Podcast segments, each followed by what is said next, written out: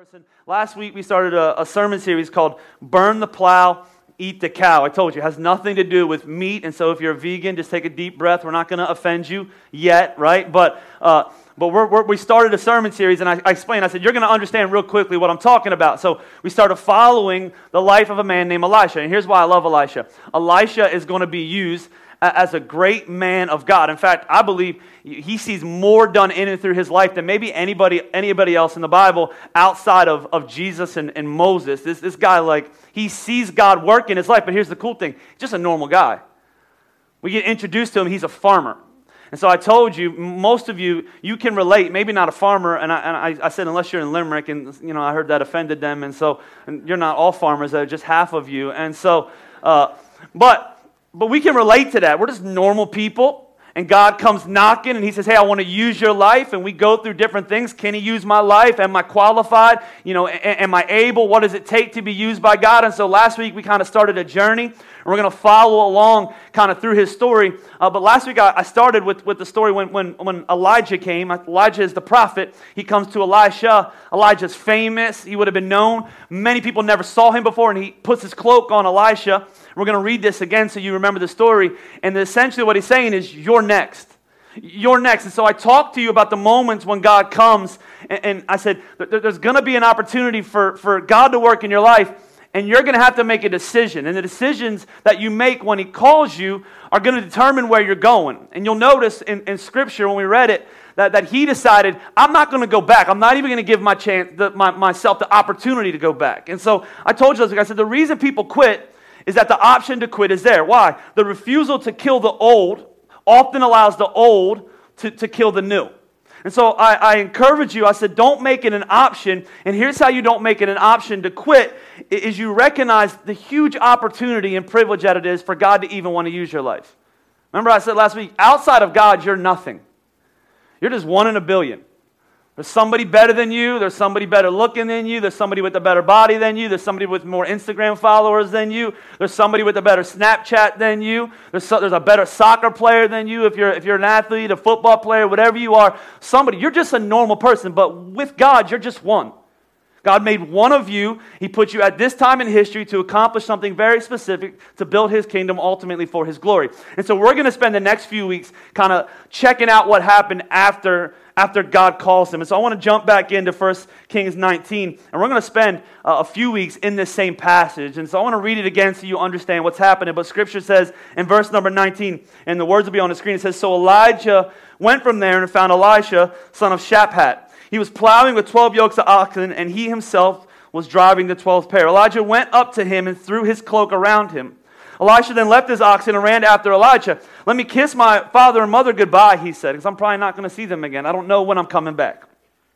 then I will come to you. Go back, Elijah replied, What have I done to you?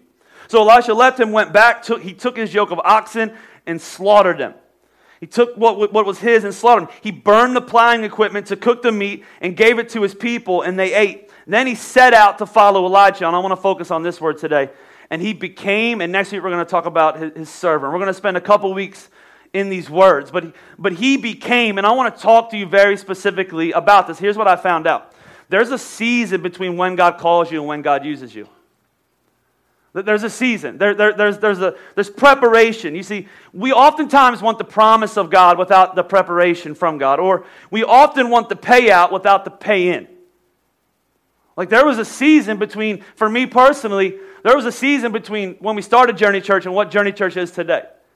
There was a long season. Sometimes it was tedious, and sometimes it was overwhelming, and a lot of times it was depressing. And if I could have moved, I would. And there was a, there was a promise. I knew what the promise was. I knew what God wanted to do through my life and with this church. And, but it wasn't there. We, we want the marriage that God promises, promises us, but we don't want the in between season that it takes to actually get prepared for that marriage. We just want the Hallmark movie marriage. You know I'm talking about, guys? If you have a wife that watches that crap, right? You just want. You just want that. That's all we watch in my house right now. Thank you, Halloween or fall and Christmas and winter and whatever else there is. Hallmark can find a love story for it. Jimmy All's wife, that's the first note she's been taking. Got to find the Hallmark movie. Some of you guys are going, I hate this church. I'm never coming back here again. we, we, want the, we want the happy marriage without the work. We want the, want the business that's successful without the work. Here's the thing about, about following God and life in general there are no overnight successes. There, there's no such thing as a flash in the bucket overnight success. If you want what God has for you, you got to pay into it. You got to put stuff into it. It's kind of like when I was 22 years old, 23, my wife brought me home this, this resource from a man named Dave Ramsey. He teaches a class called Financial Peace. And she said, You're 23. You're an idiot with money. This, this is that conversation. She said, I started taking this Sunday school class at our first church. You should go. You know what my reaction was? Woman, don't tell me what to do with my money. I don't need some expert telling me what to do with my money. I'll spend it where I want. I don't care if we're in debt. At least we get to go out to eat 17 times a week. I'm going to do this. And so she just set this on my, my, my, my nightstand. And so I did what, what all men do. I, I, went, I, was, I was in the, the facilities one day and I needed something to read, and this is before smartphones, so it was either Snake, you guys remember Snake, or, or Dave Ramsey. So I took Dave Ramsey, and there I started reading it blew my mind stuff. And the one thing he talked about is being wise and saving for retirement. And if you start when you're young, you put stuff into a mutual mutual fund, a Roth IRA. Uh, uh, you put money in there. You just put a couple bucks in there every month. You know, if it gains a certain amount of interest with snowballs, and every seven years, here's how much money you can have. And I'm on the toilet, toilet, right, everywhere, right. My mind is blown. And essentially, what he was saying is is if, if you want that someday, you got to pay in every month today. You live like nobody else lives today, so in the future you can live like nobody else lives. Same thing is same thing is true when it comes to following God. There's things when God calls you that you're then going to have to pay into. We're going to see this today. You're going to have to do certain things. You can't get the pay out without putting the pay in. And so I want to focus on that word became became because here's why God is first concerned with who you are becoming because it will determine if you can handle where you are going. There is nothing worse than God giving you what He's called you to do without you getting prepared for it. You will ruin it. Some of you pray all the time. I want that marriage. I want that business. I want that career. I want to, God, I want to be used by you. And God will say, That's great. But here's the necessary steps to get you prepared to handle it because if I give it to you too soon, it will, it will ruin you and you will destroy my plan. And I want you to notice that. I want you to notice that word because here's what's very interesting about the story in the book of, of the Bible. The Bible says he gets called in 1 Kings chapter 19. If you keep reading the story after it says he became a servant, we're going to focus on that word next week because God's call for you is bigger than just you.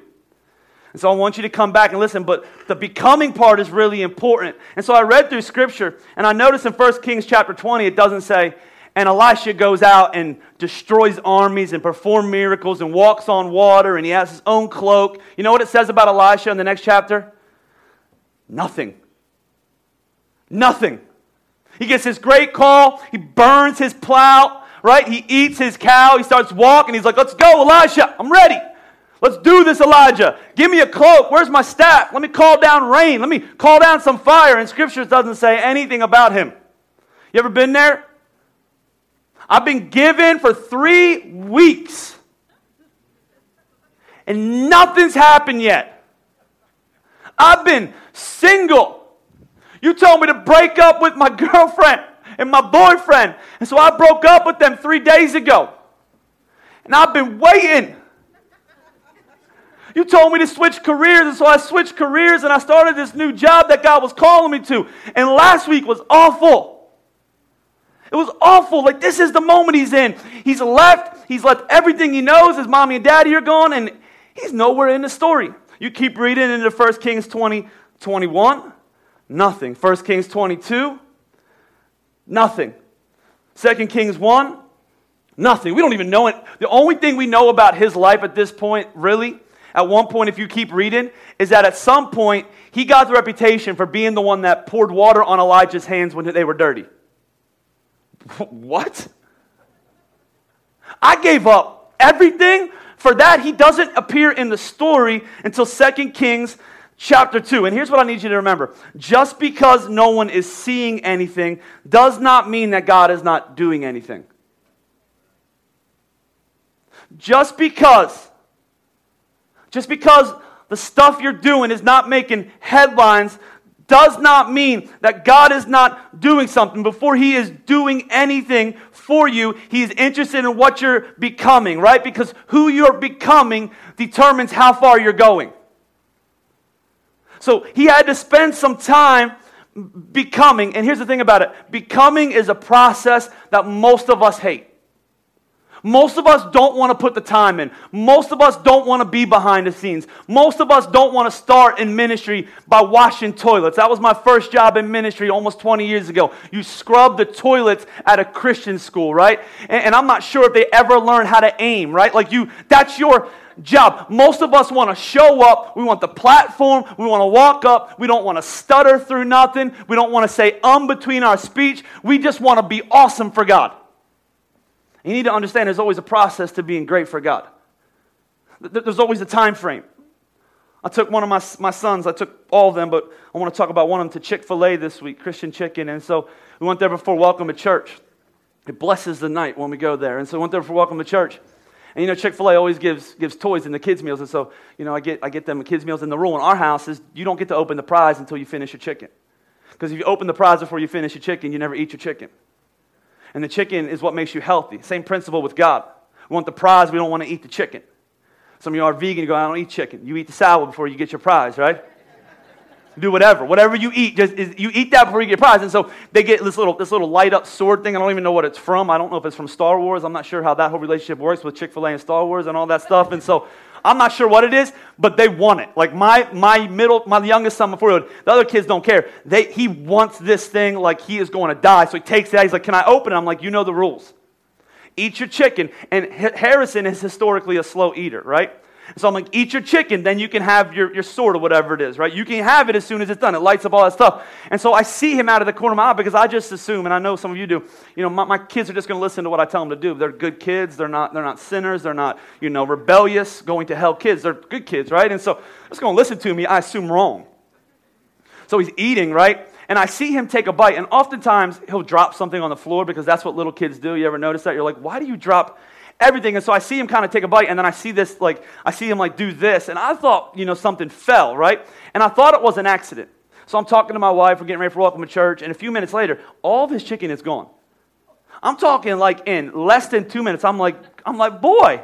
I'm like, you did a great job, Harrison. You must have been really hungry. And the whole time I'm telling him, mm-hmm, mm-hmm, mm-hmm. And so something happens. I'm looking around. I'm like, how did he eat this? Let me see your mouth. You don't even have no crumbs all over your face. Like, where'd it go? I look down. I don't see one chicken nugget. I see one, two, three, and every chicken nugget that was supposed to be in his stomach is on the floor. He's looking at me, he's going, I'm ready for the sword. You know what I told him? You don't, not only don't you get the sword now, you never get the sword.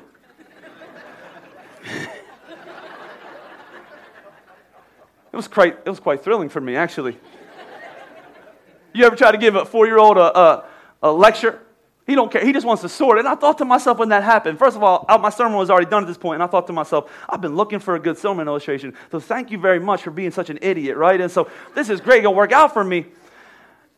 He wants the chicken, or he wants the sword. He doesn't want to eat the chicken. He doesn't want to go through the process. He doesn't want to chew and swallow and all that stuff. He just wants the prize.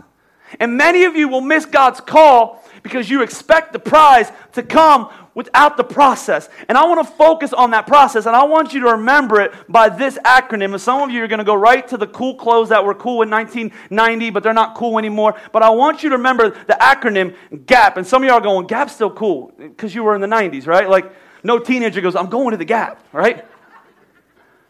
Gap's cool for us. And so, gap, here's what the gap is, right? The gap is the distance between when God calls you and when he's ready to use you. And, and the gap, I want you to remember this. If you're taking notes, because the notes aren't going to be on the screen today, we had a little technical issues. But the gap is this is God appointed preparation. It's the distance between when God calls you and when you're ready to be used. It's God appointed, it's from God. Everything that happens in this season is from God for your good. Some of it's going to be lonely. We're going we're to see this next week. Some of it is, is, is going to be boring. Some of it you're going to do and nobody's going to notice. Some things you're going to do, you're going to put work into things and it's not going to work out and you're going to think, God, why am I doing this? But every moment in this season, even when you feel like it's not, is what I would call a God appointed preparation. It's the gap between when God calls you and when God uses you. And I want to give you four kind of encouraging things. Uh, and we're going to talk very specifically about two things over the next two weeks that happen in the gap serving, learning how to serve, and learning how to stay. Sometimes I talk to pastors and they're like, you know, how, how does your church grow and how did it get to this point? And I just said, you know, I was just dumb enough to stay around long enough to see God do something. It didn't happen in the first couple years. It was actually, it was awful. Didn't happen in the first, like, it, we haven't ever had a season in our church where it's just been like, poof, just simply being, being staying. And we're going to look at that in Elisha's life, staying and serving. But I want to give you four things, of uh, thoughts about the gap. God appointed preparation. Number one is this, is there is always going to be a gap between being called and being complete. There's always in your life going to be a gap between being called and being complete and being ready to go. You know how long the time frame for Elisha was? Some theologians believe it was six years. Some theologians believe it was up to 10 years. So we're just going to say eight years. Eight years passes. Elisha comes in, puts his cloak on him. Elisha, Elisha does this great thing, burns and eats and all stuff, has a party, says goodbye. And then eight years pass of nothing happening. Some of you, you just took a deep breath. You're like, it's been two months for me. I feel much better. Think I'm probably still in the season. Like there is always going to be a time frame between when God calls you and you being complete. You see, getting called qualifies you to be used by God, but it does not quantify that it will actually happen. It qualifies you. The, the cool thing is, is God doesn't call the qualified, or, or, or, or, he, he goes after people that just like you and me, and he says, I'll qualify you, I'll, I'll train you, I'll teach you, I'll bring things out of your life that you didn't know were in there. I'll fill you with power through the Holy Spirit, and I'll, I'll, enable you to do things that you never even dreamed that you could do. But just because he says he'll do that doesn't mean it'll happen because you need to be willing to go through the gap. God appointed preparation. And just because you're called doesn't mean that the, it's actually, it's actually going to occur in your life. This happened to me all the time. I remember when I was in Bible college and kids were taking this test. And the test was a test to say if you were going to be credentialed to be a pastor. So you, you take a couple years of school, you take this long test, and then it, and you pass it. They'll say you are officially a pastor. And I remember a lot of them, you know, at 20 years old, they would come to me. I didn't take the test uh, because I'm not good at, at school, and so and I couldn't pass it. But they took it two years into college, and they would come and they say, I'm officially a pastor. I'm officially a pastor. And I said, All right, well, where are you pastoring? Because on Sunday you were sleeping in beside me. You pastor in that bedside assembly, right? Preaching to your pillow. Like, what, what are you, pastor? No, no, no, no. I'm not pastoring yet. Like, I don't have a job, but I'm qualified. You know what's very interesting about that? A lot of those men and those women that took that test two years into college, they're not pastors anymore. They quit because they got out of Bible college and were like, they didn't tell me it was going to be like this. They didn't tell me people were that crazy. They didn't tell me it was difficult. They didn't tell me. And so just because you're qualified doesn't mean it's quantified. Just because you get engaged doesn't mean you're going to stay married. Are you with me? There's a process. You, if you don't listen to anything else and you're engaged, you better get prepared. You better go through God appointed preparation because just because you're engaged doesn't mean you're going to stay married. Listen, just because you get a job doesn't mean you're going to build a career. There's work that, that goes in there. Just because you get drafted number two overall doesn't mean you become Carson Wentz. There's work put into that. There, there, there's background work. There's God appointed preparation. There's, there's film study. There's getting to the practice facility early. There's waking up before anybody even know when you're woken up. There's going to the gym. And I'm using football, but I want it to be spiritual application. There's going to the gym and getting spiritually fit and getting ready. There is always a gap between where you, you're being called and if you're actually going to be ready. You see, Elisha was called, but he was not ready. He needed those eight years to watch how Elijah interacted with people. He needed those eight years to figure out that it was going to be okay if he felt all alone, except that God would never leave him. He needed those eight years to feel what it was like to be hungry and have God feed them. He needed those eight years to feel what it was like to have people be upset with him because of what he was saying, because God told him to say it, and he was not going to be a people pleaser, he was going to be a God pleaser.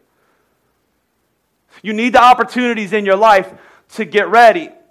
I can promise you right now, God wants to do something in your life, but there's a distance, there's a gap between where you're at and where He wants to take you, and you need to embrace it. Number two is this, is I will say this, no one gets to skip the gap. Nobody, no matter who you are, no matter how trained you are, no matter how great you were at school, no matter if you were the valedictorian, the, the most brightest kid in your art class, the best musician, no matter if you grew up in church or you didn't grow up in church, no matter where you've been, no one anywhere gets to skip the gap. And you see it in Scripture. You might not be a Bible person, but the one thing I noticed, kind of the habit or the, the, the, fluidity of Scripture, is that every person who's called, there's always a distance between when, between when they're called and, and when they're used. You go to the story of Joseph. If you don't know a lot about him, uh, Joseph's called he, through dreams. God gives him dreams. He's going to do amazing things. He's the youngest son. His father loves him. He gives him the coat of many colors. His brothers hate him, but he's having all these dreams. And so sometimes when you're having dreams but you're immature, you shouldn't open up your mouth because your dreams will get you in trouble, even though they're right. His brothers end up hating him, sell him off into slavery, fake his death, and it looks like his life was open. And there was a gap between when he had the dreams and when he actually stepped into leadership. He spent time in prison. He spent time as a slave. He spent time when nobody was watching him. He spent time all alone. He had a great dream, but he needed to go through the God appointed preparation to handle the dream. If you don't know anything about Moses and Joshua, Joshua is his understudy. He's going to follow Moses. He's going to lead the people of God into the promised land. But he follows Moses around for 40 years in the wilderness. He's not the leader. He follows him around for 40 years until he's ready to lead. David, the young shepherd boy, God anoints him as king. And you know what doesn't happen in the next chapter? He gets a crown. What happens in a few chapters is he's hiding out in the cave, afraid for his life, because the current king, who is jealous of God's anointing, wants to kill him. And the greatest story in the Bible is when God has anointed you, if God is for you, no man can be against you. And he ends up becoming king, but there's a lot of years in between when he gets anointed and when he's king. Elisha, he spends 10 years between when he burns the plow and eats the cloud and when he's actually the prophet. Peter spends three years following Jesus. And we could argue he probably needed some more time, am I right? Even Jesus, he spent 40 days because he's God. But even Jesus went out in the wilderness to get prepared for his earthly ministry. Bible says he faced temptation so that we could overcome it because if he can overcome it in the same power that will live inside of him lives inside of us, then there's no temptation that can overwhelm us because nothing overwhelmed Jesus. Even Jesus went out into a season See, there's, there's, a, there's a gap between when God calls you and when He can use you. And I promise you that the gap is coming for your life. And the only reason I can promise you that is because I've experienced it. There was a gap between when I was 22 and when I'm 38. Some of you are going, duh. But I remember standing in a, in a youth room in an old fashioned church, and we used to sing hymnals and things like that. And I would go back in the youth room on a, on a Saturday night and get set up for kids' church, and I used to blare music that sounded a lot like what we hear today. And I would sing as loud as I could. I thought I was going to be a worship leader. It wasn't, wasn't going to happen for me. And I would sing as loud as I can, and then I would go back into church the next morning and I would be around and I'd be like, this, there's a gap. Like, this is what I feel like this tenacity, this energy, this, this loudness, what's going on here? This is what I feel like you're calling me to, but I'm definitely far from that. And it was 16 years between then and, and now.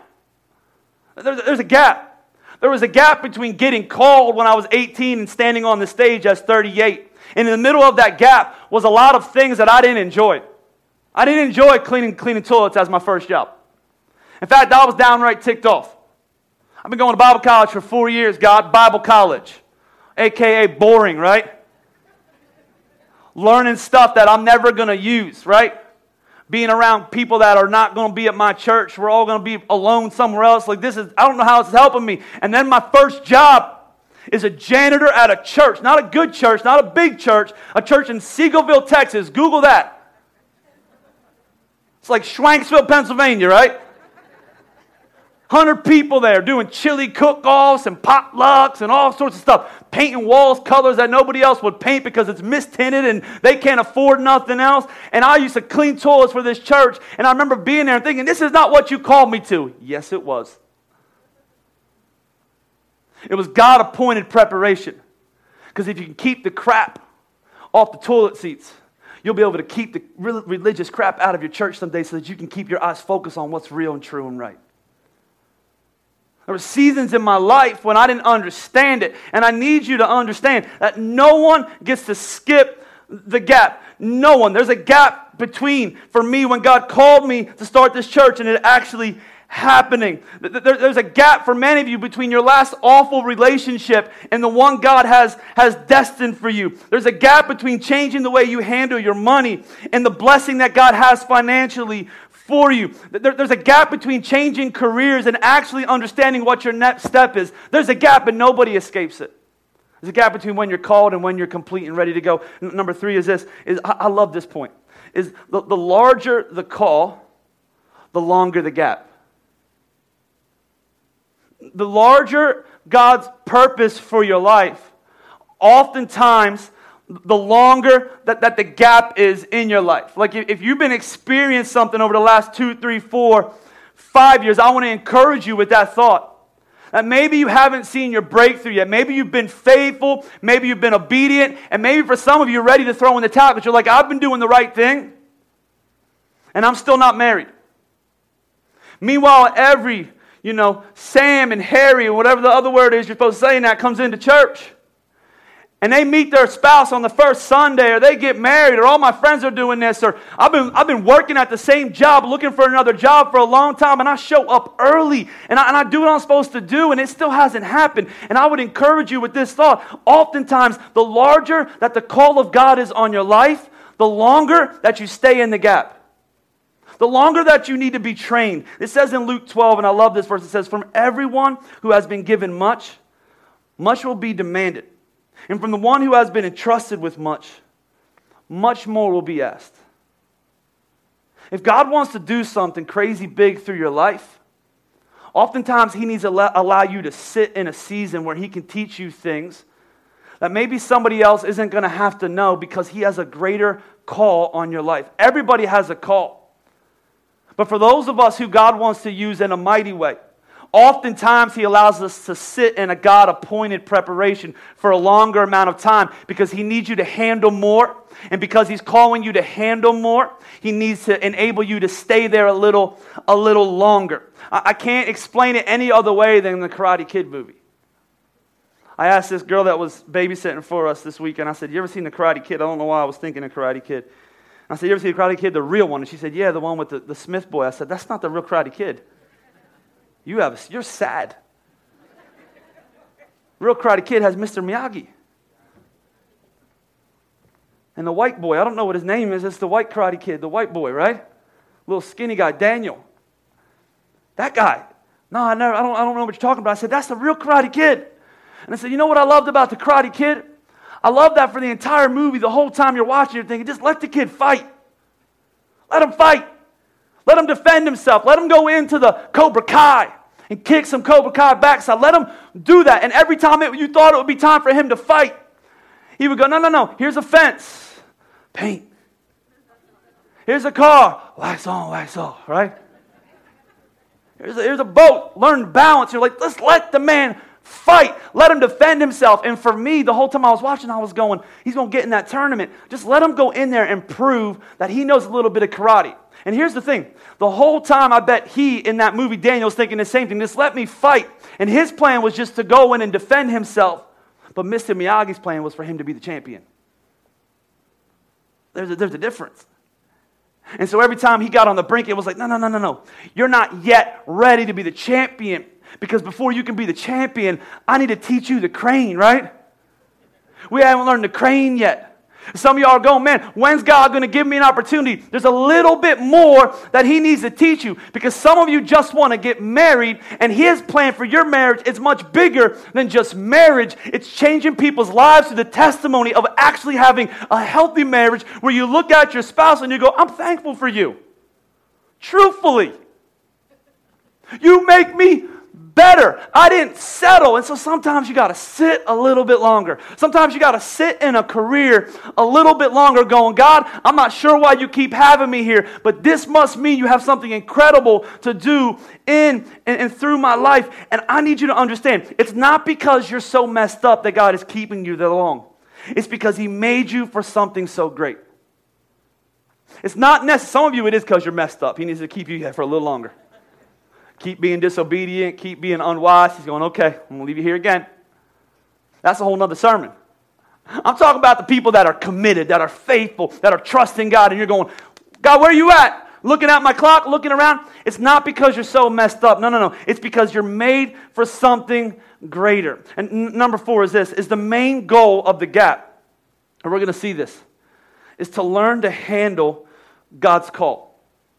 I want you to remember this phrase God's plan without God's preparation always leads to disaster. Don't forget it. God's plan without God's preparation in your life, in my life, will always lead to disaster. What you can't handle, you will never be able to hold on to. That's what happens.